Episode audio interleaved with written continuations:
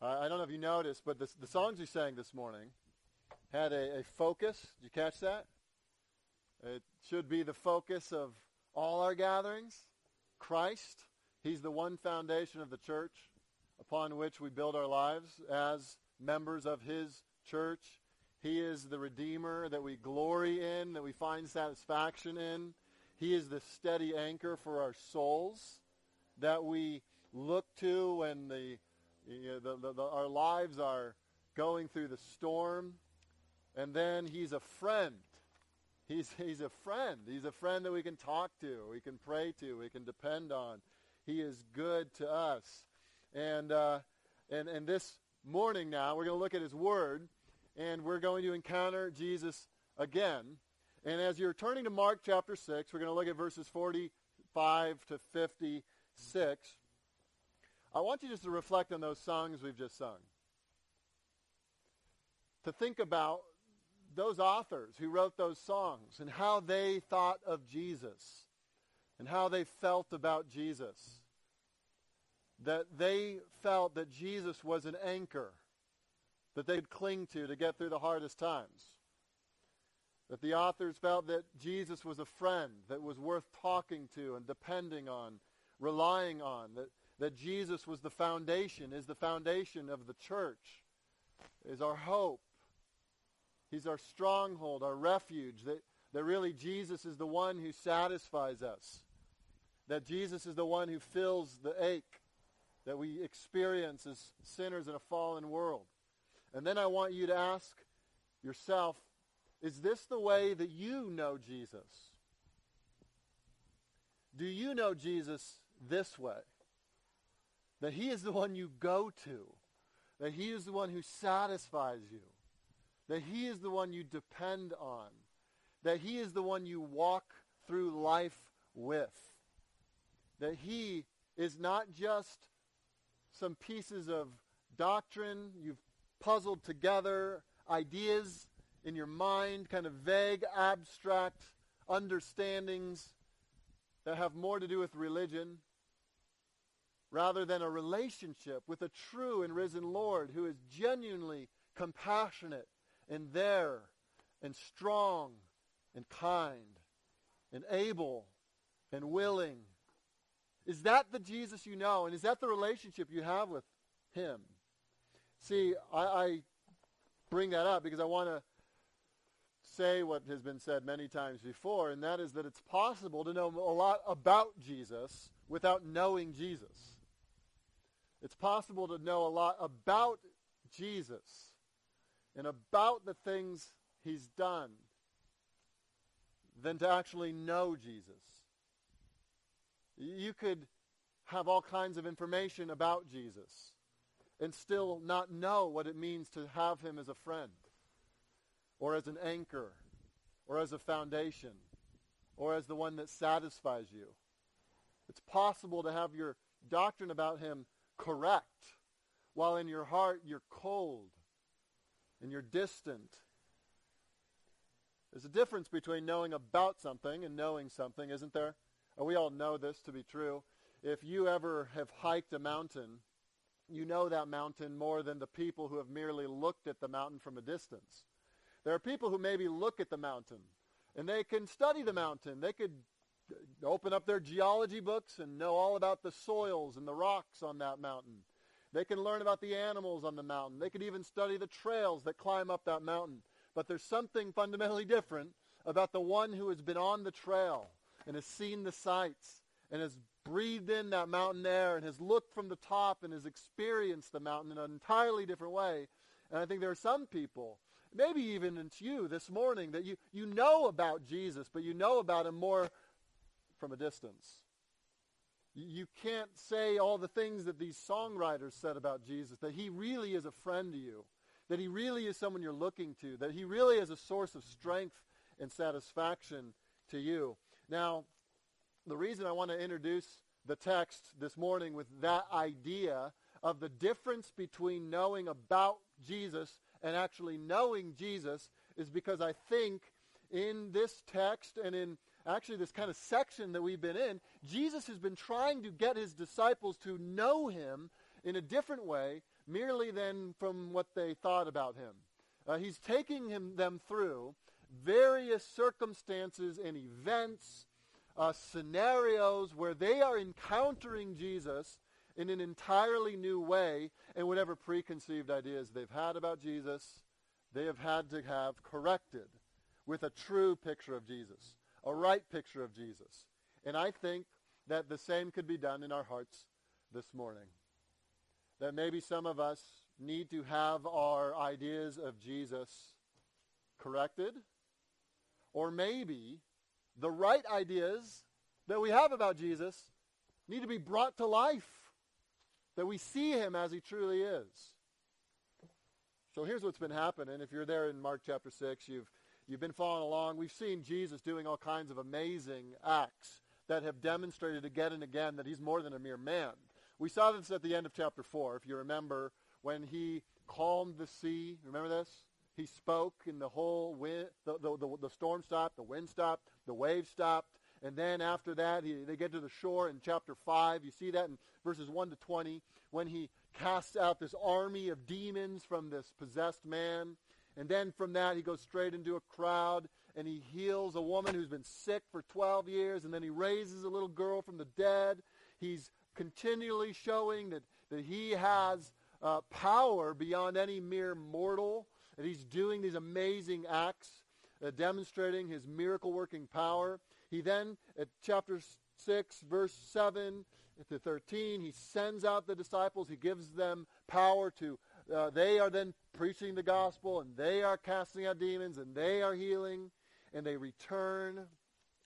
And what we saw last week, uh, yes, he went to pray. Actually, the week before that, he did another amazing miracle where there's thousands of people. The text calls it 5,000, but it was 5,000 plus women plus children. So there's many, many more there. And he feeds them all with a little boy's lunch.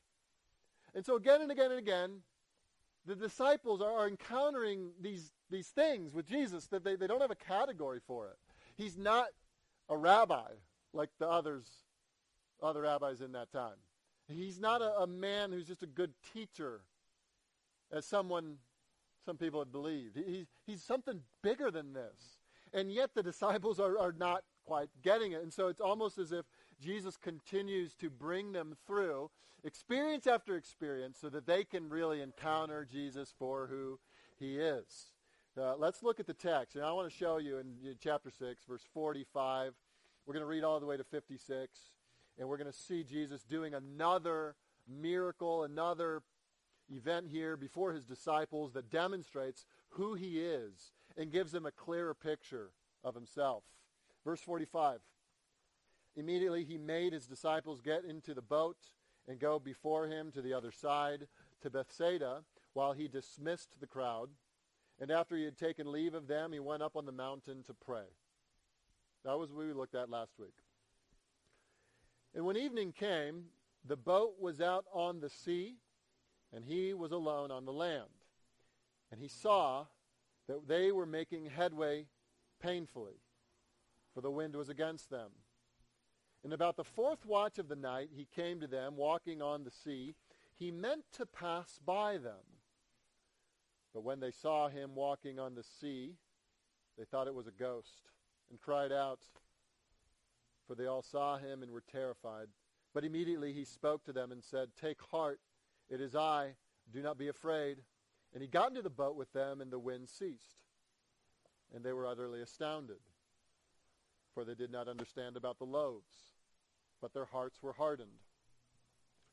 When they had crossed over, they came to the land at Gennesaret and moored to the shore. And when they got out of the boat, the people immediately recognized him and ran about the whole region and began to bring the sick people on their beds to wherever they heard he was, and wherever he came, in villages, cities, or countryside, they laid the sick in the marketplaces and implored him that they might touch even the fringe of his garment, and as many touched it were made well. Uh, we're going to see Jesus again in this text. Really, that's what Mark is doing, right? You've, you've caught that? that what we need is to see Jesus. And Mark is bringing us before Jesus again and again and again because the greatest need that we have is to have an accurate picture of the Christ, the Messiah, the Savior of the world. If we don't have a clear picture on who he is, we're going to flounder through life. And so Mark is continually saying, here's who he is. Do you see him? Here's what he did. Can, can you tell who he is? Here's, here's what you need to see about Jesus. And again and again and again, it's put on the pages of Scripture so we might know him. And so here's going to be three points, three headings to the sermon uh, that you can mark down to help us kind of have handles as we go through the text. One, we're going to see that Jesus sends. Two, we're going to see that Jesus shows. And three, we're going to see that Jesus speaks. Okay? We're going to see that Jesus sends, Jesus shows, Jesus speaks. Let's start with sending. Jesus sends them into suffering. Mark that down and think about that one. Jesus sends them into suffering. What do you mean, Eric? How does he send them into suffering? Let me point out so you see what's happening here. Verse 45, immediately he made his disciples get into the boat. That word made is a stronger word than you might expect that comes across in the English. In Greek, it is a strong word that commands. It is a commanding word. And Jesus is making the disciples get in the boat and head over to Bethsaida. It's kind of in the afternoon, as you remember from the previous section after the feeding of the 5,000, that the day was kind of coming to an end. And if you remember from last week, we mentioned that part of the reason Jesus sent them away so quick and dismissed the crowds was that the crowds wanted to make Jesus their king then and there. And so they're trying to make him king, and Jesus says, It's not time. Okay, it's not time. And he sends the crowds away, and then he says, Disciples, get back in our boat, and I want you to go across to Bethsaida. He ma- he's making them do this. I, I wonder if the disciples are a little bit confused by this. Jesus, uh, what do you mean? Uh, you're you're going to stay? You're going to leave us? Why? Why? There's not a lot of information given to these poor disciples. All they're told is to get, uh, get in the boat and get going across. They say, go to Bethsaida. And so he dismisses the crowd while they're getting in the boat. And verse 46 says, and he had taken leave of them, and he went up the mountain to pray. So that whole rest, remember, that Jesus was talking about a few sections ago? Now Jesus is getting this alone time, but not the disciples. They're being sent, and they're on this boat. He's up praying. Disciples on the boat. Evening comes. So, so the evening was kind of beginning to come at the end of the previous section. Now evening is here, and this is that time after the afternoon, but before it's really dark. So it's kind of a twilight as the disciples are going, and it says the boat was out on the sea. Some translations would say it's in the middle of the sea. It's not the ocean. This is not the Atlantic. This is the Sea of Galilee that they would have been in about four miles wide. They were probably in the middle, about two miles in. And Jesus is all by himself on the land. And it's as if he can see them from where he is. That would be possible, judging by the geography and even the time of year. They would scholars suggest it would have actually been quite easy for Jesus to see them out on the the, the, the, the sea there. And so uh, evening is there. The boat's at the sea. He's on the land. He's up on that mountain. He has the perspective. He's watching. And it says, verse 48, he saw that they were making headway painfully, for the wind was against them. So, so let's just recap a little bit. You remember what's been going on with these disciples? You remember what they've gone through? If you go back to chapter 6, verse 7 to 13, that they were sent on this mission to preach, and they were to go from town to town, village to village. And if people listened, they stayed there and they kept teaching them the, the message of the kingdom. Remember that? And they, if they were rejected, then they would go on to the next place. What that meant was it was probably weeks on end of them not sleeping in their own bed, going from town to town, long walks, village to village, house to house. It would have been an exhausting thing for them. And so they think, they, they get back, and Jesus says, yeah, let's go away for a retreat. That the, he, Jesus has heard what they've done. Let's go away for a retreat. But then what happens? You remember? They try to get away. The crowds follow them. Jesus has compassion. They get out on the land. Jesus feeds them. Jesus does this miracle and feeds these thousands of people. So the retreat that the disciples anticipated, guess what? Canceled. They don't get it. And so Jesus then, after the crowd is fed, he sends them away. But at this point, it's been a long, long, long day. And those disciples really have not recovered from the time that they were on their missionary tour. They would be wiped and Jesus then kind of perplexes them by saying, get in the boat and get going. And so they start off, and what happens is this wind picks up. This wind picks up as they're heading way, they're heading through, and they're not making any progress at all. It says they're making headway painfully. That word painfully, you can see that there. It's the same word in Greek that's used in Mark chapter 1 to describe what the demons didn't want Jesus to do to them. Don't torment me, the demons said. That word could be translated literally torture. That word could be translated as torment. In other words, these disciples, after days, perhaps weeks on end of go, go, go, go ministry, are now in this boat. The night is upon them. The sun has gone down. They're they're not going with the wind. They're going against the wind. They're at the oars, and it's a kind of torment. Could you imagine? You ever been in a season of life where you're sleepless, physically exhausted, confused about what in the world is going on with your life, why you are where you are, what have you put me into, Jesus? Why am I here? It's the middle of the night. The disciples are rowing at the oars, but they are exhausted emotionally, exhausted spiritually, exhausted physically. Their arms probably feel like rubber trying to continue at the oars, but they're not making any headway at all. They're probably wet. It's not a huge boat that they're on. The wind's probably creating some splashes. This would be miserable. You ever been there? They probably have a ton of questions. Jesus, what in the world? We could have stayed with you. We could have gone on the mountain with you, right? I mean, we needed the rest. I thought that's what we were doing in the first place. Why? Why? And I'm wondering if these men, in the middle of the night, as this continues on, are asking these questions, even perhaps harboring some doubts. What are you doing, Jesus? What a bad decision, Jesus. This would have been so easier, Jesus, if you just let us go on the mountain with you, Jesus. I wonder if that's ever been where you've you've let your mind go. That life has become so perplexing and so confusing and you're so exhausted and yet life keeps getting harder and things keep getting more complex and issues keep coming up and it's one thing after another and you can hardly keep track and you're wondering what in the world, Jesus? I thought, you know, this is not what I need. You know, Lord, I was praying for rest. I was praying for rejuvenation and refreshment in my spirit. And here you are making my life really hard. I'm wondering if that's what the disciples are wondering. Uh, think about this. It says that Jesus didn't go out to them until the fourth watch of the night. What that means is that the afternoon, which has been about 6 and 7 p.m., as the sun's going down, the fourth watch of the night, the Romans divided the night into four watches. You had 6 p.m. to 9 p.m. You had 9 p.m. to midnight, midnight to 3 a.m., and 3 a.m. to 6 a.m. Those were the four watches. The last watch of the night was 3 a.m. to 6 a.m. That's when Jesus came. In other words, Jesus knew that they were struggling for probably nine hours. It did not go to them. He let them struggle. Here's one, one of the things that this means is that Jesus' biggest priority for your life and for the lives of his disciples Listen to this. Jesus' biggest priority for your life is not necessarily that your life is easy and comfortable. It's going to be all fun and games.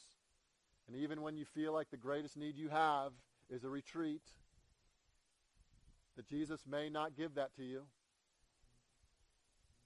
He doesn't always do the things we think we need. Sometimes Jesus will send you into suffering. Sometimes Jesus will put you straight into perplexity and confusion. Jesus will confuse you because our thoughts are not his, and he is infinitely wiser than you.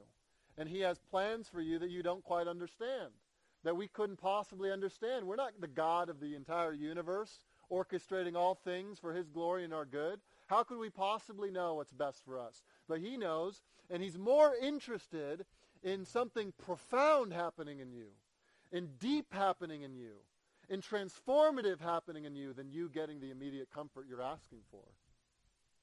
So Jesus sends them into suffering. It's like what C.S. Lewis said about Aslan. He's not a tame lion. You won't be able to just ask him for something and get exactly what you want like he's some divine slot machine. He's got bigger plans for you. He's working on you in ways that you don't think you need to be worked on. He wants to draw out things from you that you don't even need, see yet.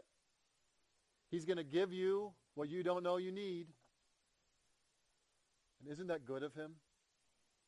How would we grow otherwise? How would we escape the blind spots in our lives? Unless he brought us through such things that are so uncomfortable that expose us to the depth and extremity of our need of him. He asks of us something deeper than that we have the capacity to give, and he's never leaving us. He sends them into suffering, but, but that's not it. Let's, let's look at the next part. He also shows, Jesus shows them his glory. Let's look at verse 48. He saw that they were making headway painfully, for the wind was against them.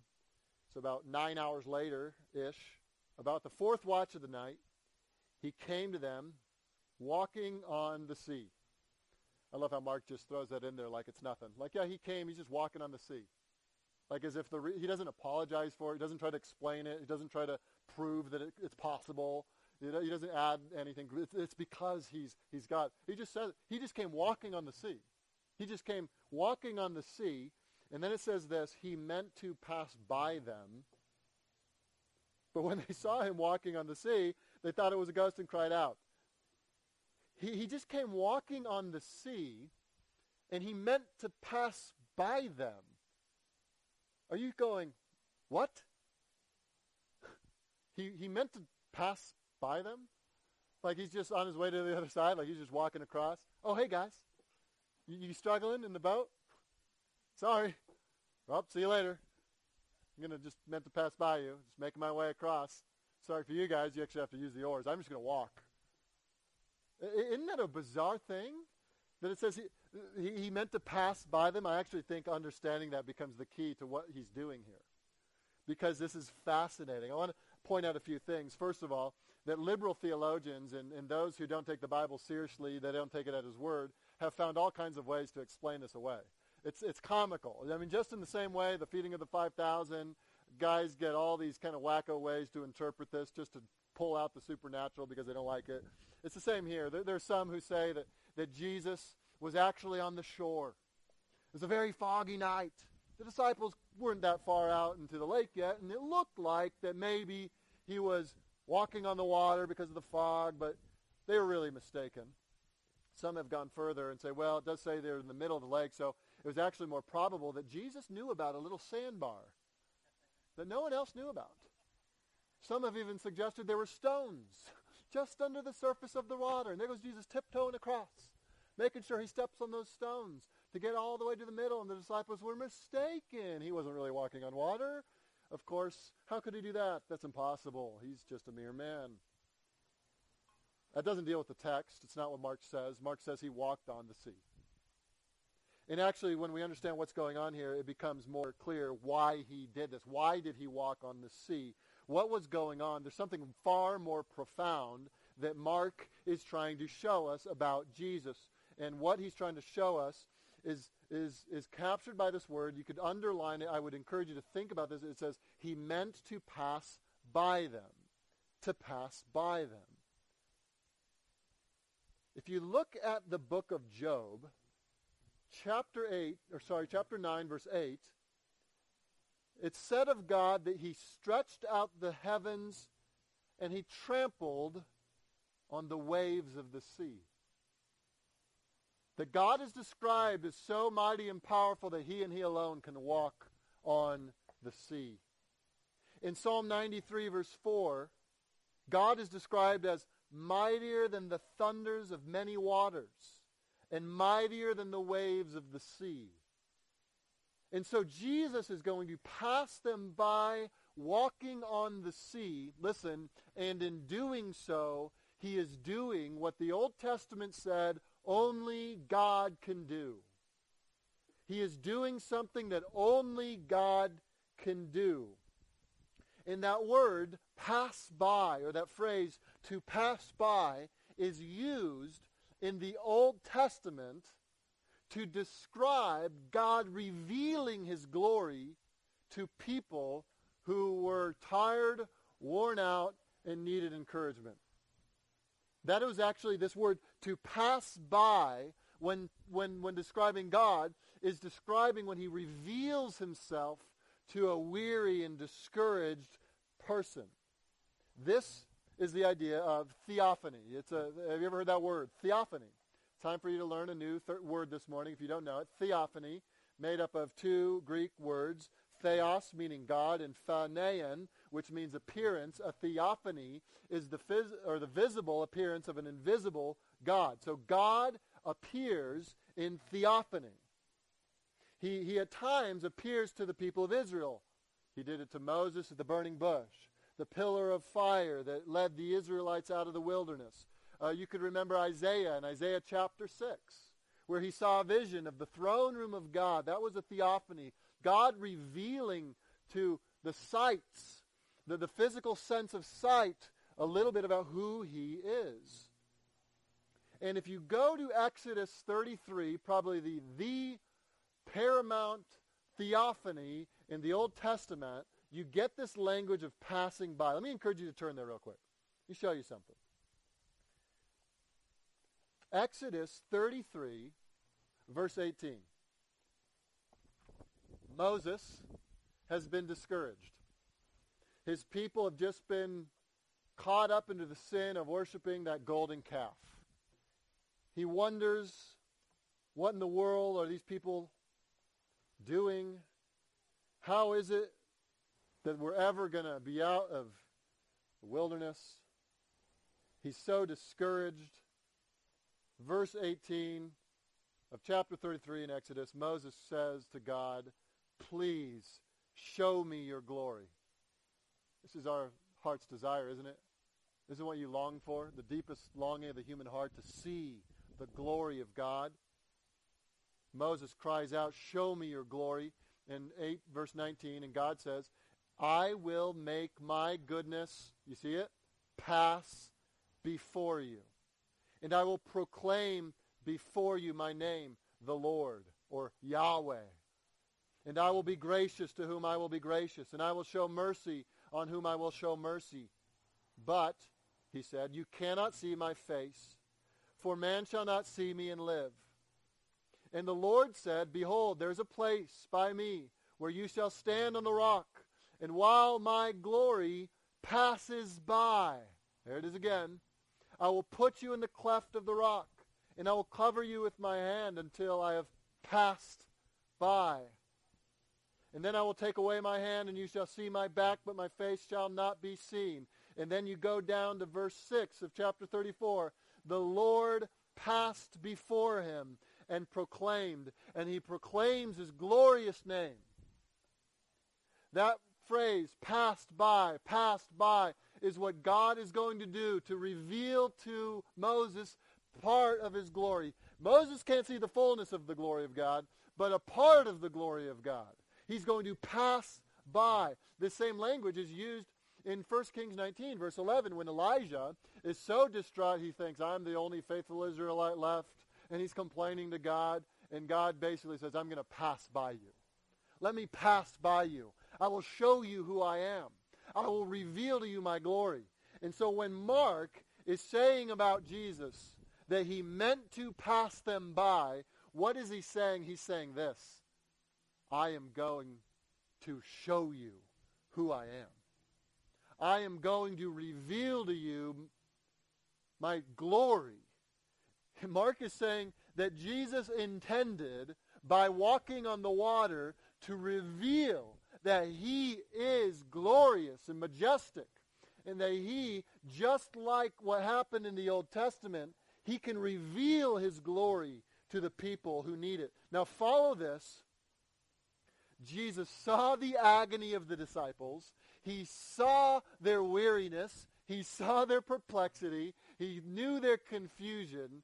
And his initial desire was not to calm the storm. He was provoked in his compassionate heart when he saw the struggle. And he did not, though he could have, he did not speak from the mountain and say, Stop, storm. He did not tell the wind to blow in the right direction to get him across faster. He did not. What did Jesus want to do? In fact, if you look at the word, he meant to walk past them. He meant to pass them by. He meant, that word meant is a word that connotes his desire. That the wish, the desire of Jesus was to show them something about himself, about his glory and his majesty. He wanted the disciples to see it, that he is God, that he is God incarnate, that he is the God of Abraham, Isaac, and Jacob, that he is the God of Moses, that he is the God of Sinai, that he is the God of Israel, the Holy One, that he is him. Jesus is saying, look, I walk the seas. I trample the waves. I am over them. They are mine. I made them. I want to pass by so that you see my glory. And sometimes we are begging God to take away the storm. We are pleading with God to make our lives easier. We are asking God to remove the difficulty. We're like Paul begging God, take away the thorn. Take away the thorn out of my flesh. It's killing me. And Jesus says, no. I'm not going to take away the thorn. Because you need to be humbled. Because you need to see your weakness. Because you need to learn to depend on me. And Jesus saw them agonizing in torment in the waves, utterly exhausted, beyond their capacity to keep going, and he let them continue to suffer. But what was moved in his heart was, I'm going to give them something more profound than peace right now. I'm going to give them something more profound than comfort right now. I'm going to show my glory to them. That's what they need. And he comes. And friends, that's what you need. And if you're going through some pain right now, I know that what you need is to look to Christ. And you need to see him truly and accurately. And our fears and our worries and our agonies and our torments are helped when we understand who our Lord is. And if we have a puny Jesus, we will be puny Christians. If we don't have an anchor for the soul, we will be blown and tossed by every wind of suffering. So Jesus wanted to pass them by. There is, as I said at the beginning, a Christianity, a professed Christianity, a quote unquote Christianity that doesn't really know Christ. They like Jesus. They're pro Jesus but they have a miniature Jesus, a fake Jesus, a statue Jesus, not a living Jesus, not a divine Jesus, not an infinitely wise and majestic and glorious Jesus. They got a Jesus they can put in their pocket, a Jesus they can control, a Jesus that's more like a household God, a Jesus that they ask things of, things really for their own sake, their own comfort, their own lives.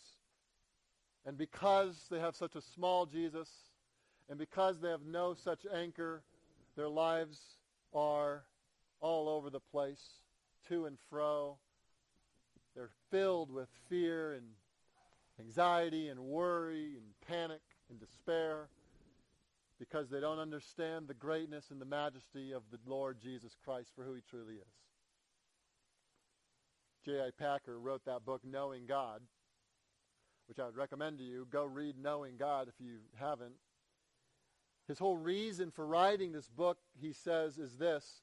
He says, the conviction behind the book is that ignorance of God, both, or ignorance both of his ways and of the practice of communion with him, lies at the root of much of the church's weakness today. He says, disregard the study of God, and you sentence yourself to stumble and blunder through life blindfolded, as it were, with no sense of direction and no understanding of what surrounds you. This way you can waste your life and lose your soul. He says, we got to know God. Just as here the disciples needed to know Christ. That Christ's desire to help them was to show his glory. let's see what happens. He means to pass them by, verse 49.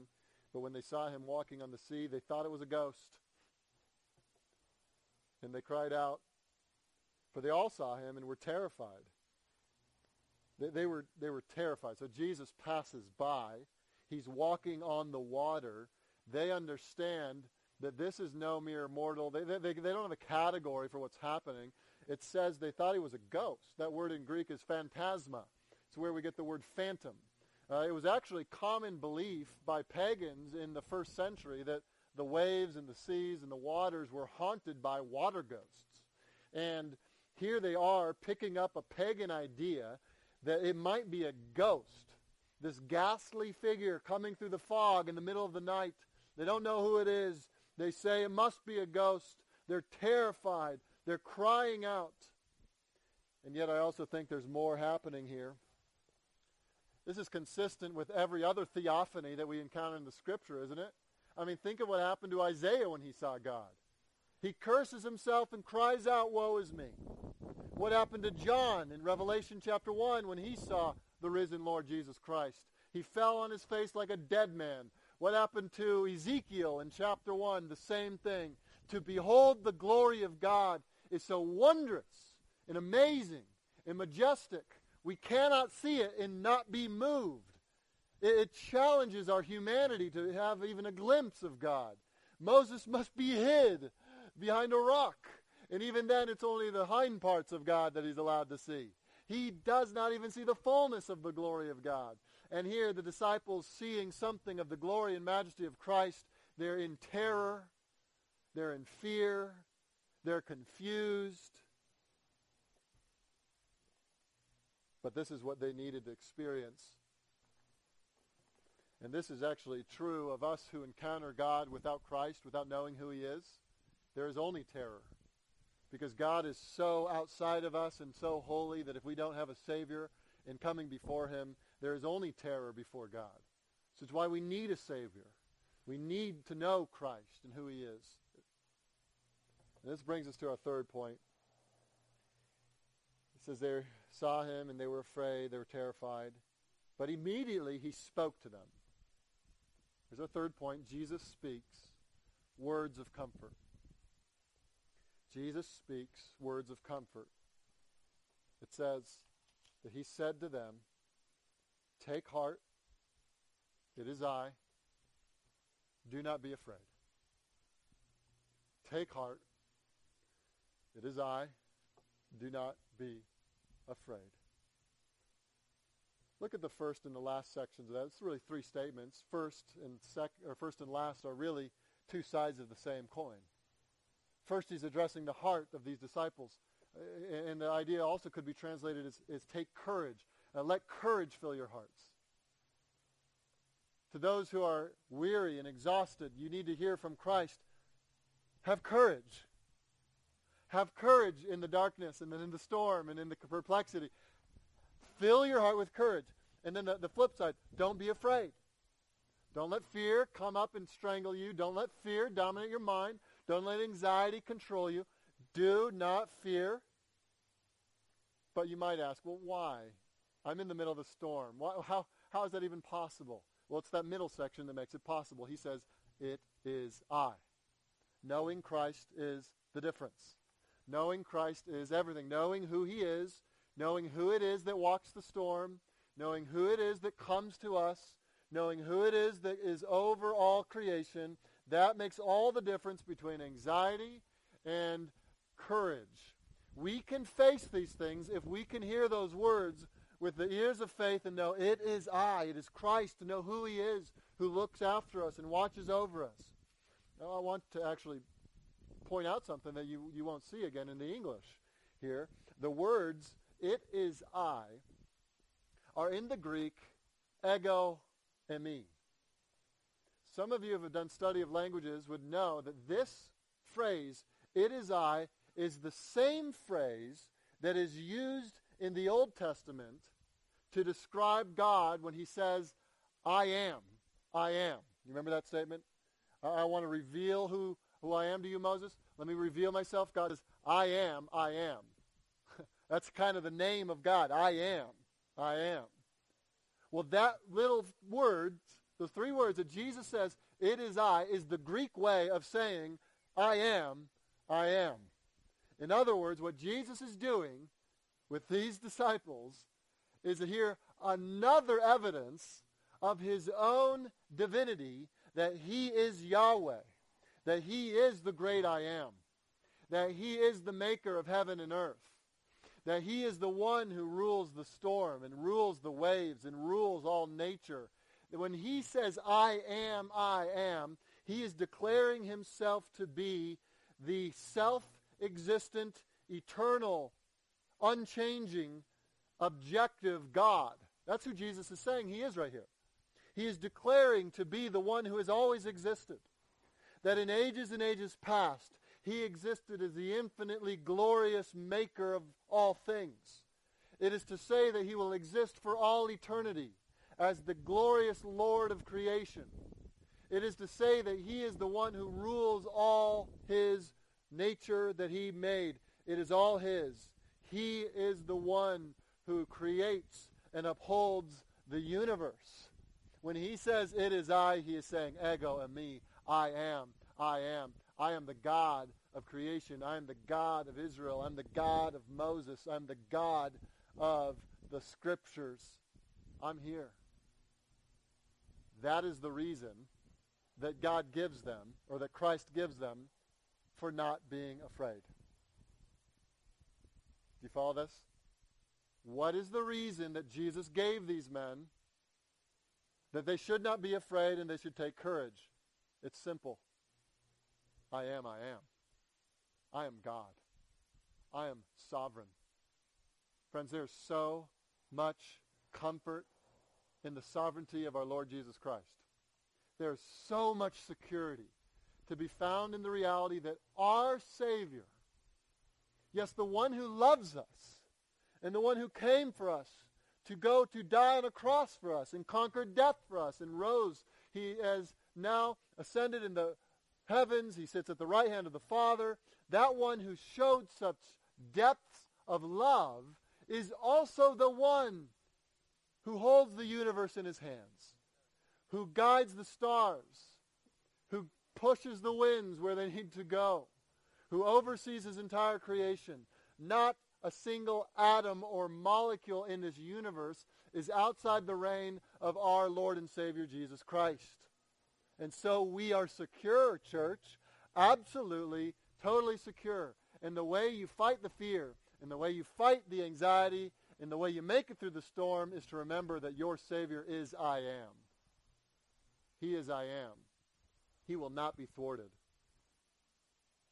So verse 51, he got into the boat with them, and the wind ceased. Now he calms the storm, again demonstrating his power over nature. And they were utterly astounded. They didn't have a category for this. They're utterly astounded. They're out of their minds. But look at this, verse 52. This is interesting. For they did not understand about the loaves, but their hearts were hardened. Here's what this means. if they had understood about the loaves in the previous section, they would not have been astounded. But they didn't understand about the loaves. Why not? Their hearts were hardened.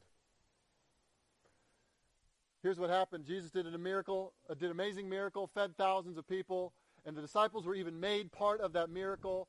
And after the miracle was done, they didn't get it why they had hardened their hearts. It is actually a very strong word that is meant to reflect poorly on the disciples. They were hardened. They were acting like the unbelievers in chapter 3 who hardened their hearts against Jesus. These disciples didn't get the miracle. They hardened their hearts. They, it could be that perhaps they were hoping Jesus became king right then and there, and they didn't like that he didn't. He, they didn't like that he sent him away, and so they hardened their hearts. It could be that they didn't like all the circumstances that went on, that they hardened their hearts. We don't know exactly why. We do know that they didn't get the miracle of the feeding of the 5,000 because they had hardened their hearts. And now, when the storm came, follow this, they were astounded. They were terrified. They couldn't handle it because they missed the previous miracle. But if they got that one, it would have helped them through this one. They hardened their hearts. Here's what this means. Is that sometimes Jesus brings you through. He demonstrates his power. He demonstrates answer to prayer. He demonstrates his generosity. He demonstrates his compassion. And you see it, but it doesn't move you to worship. It doesn't move you to deeper faith. It's like when you've been praying for something, the prayer gets answered, and you go, well, probably would have happened anyway. Oh, it was just a coincidence. You hardened your heart against the thing that God was trying to teach you. And so God is always bringing us through these ways, uh, uh, uh, these paths of our life that show us who he is again and again and again. And there are times we don't get the lesson. We harden our hearts against it for whatever reason. I don't want to suffer. I don't want to be in the boat. I don't want to go through the storm. We have these things that we're hardening our heart. We're missing the glory that is being displayed by our Savior. And so we don't get it. And so when the next storm comes, we're like the disciples, still terrified, still astounded because we didn't learn the lesson. We didn't learn the lesson. What was the lesson? What was it that they should have learned from the loaves? What was it they should have learned from the feeding? This is what they should have learned, that my God is compassionate. He will take care of my every need. He is sovereign and majestic and omnipotent, and I can trust him. But if you don't learn that lesson, you go through life astounded at every moment of life that doesn't go how you hoped it would go. You struggle with anxiety and fear. They did not understand. They were astounded. So Jesus speaks words of comfort still to these people, even though their hearts were hard. And it's a lesson to us to keep coming back. Let's learn the lesson of who Jesus is. Be astonished at him. Church, let me ask you. Has Jesus become familiar? So as you have stopped living with a sense of awe, are you no longer amazed at who he is? When was the last time your private devotions consisted of pure worship, gratefulness, adoration for who he is? For who he is. The next section shows in verses 53 to 56. It's really a summary statement. They cross over, they get to Gennesaret, and just it says in this, verse 55, people are running all over the region to find him. They're bringing their sick people in beds. Whenever they heard where he was, they came to him. They, they came to him in the village, in the city, in the countryside, wherever it was. They laid their sick at the, the sick before him. They asked that they might touch him. Even the fringe of his garment, as many who touched it were made well. Jesus is just overflowing with compassion. These people don't even know who he is. They, they didn't have the same experience as the disciples had. They don't have any clue uh, who this Jesus really is. For all they know, he's a miracle worker. They will run to him just to get their health back. And Jesus is just so generous, just healing them, healing them, healing them. Church, let me just put this out before us. If this crowd just is running to him and they don't quite get it, how much more should we who know him, who know his power and his generosity and compassion, should be running to Christ? Again and again and again, morning and night, week in, week out, month in, month out, till the day we die, running to Jesus all the time. And every time we feel at all anxious, at all fearful, at all concerned, every time we're brought to the end of ourselves, running, running, running to Jesus because we know who he is. Are you running to him? Are you running to him? If you haven't yet repented and run to him for the very first time, if you're still holding him at arm's distance, uh, if you're still a person who just knows about Jesus, but you don't know him, he invites you to know him this morning. He has come, he lived, he died, he rose, he is alive right now, sovereign and willing to pardon your sin. Come for forgiveness and find it in abundance at the feet of Jesus Christ. Let's pray.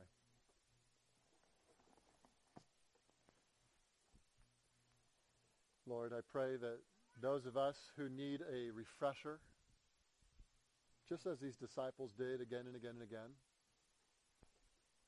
that we would be refreshed by a clearer, more majestic view of who you are. That we would ask, seek, and knock for greater views of your glory. Lord, we, like Moses, ask that you would show your glory to us. And I pray that we would not harden our hearts when you reveal your glory to us. Strengthen us in the storms, but help us to trust you that we're there on purpose, that you're working in us, and that you're working to help us see who you truly are so that we can trust you, that our joy might be full in you. Thank you for this word, which remind, reminds us of all these things. In Jesus' name, amen.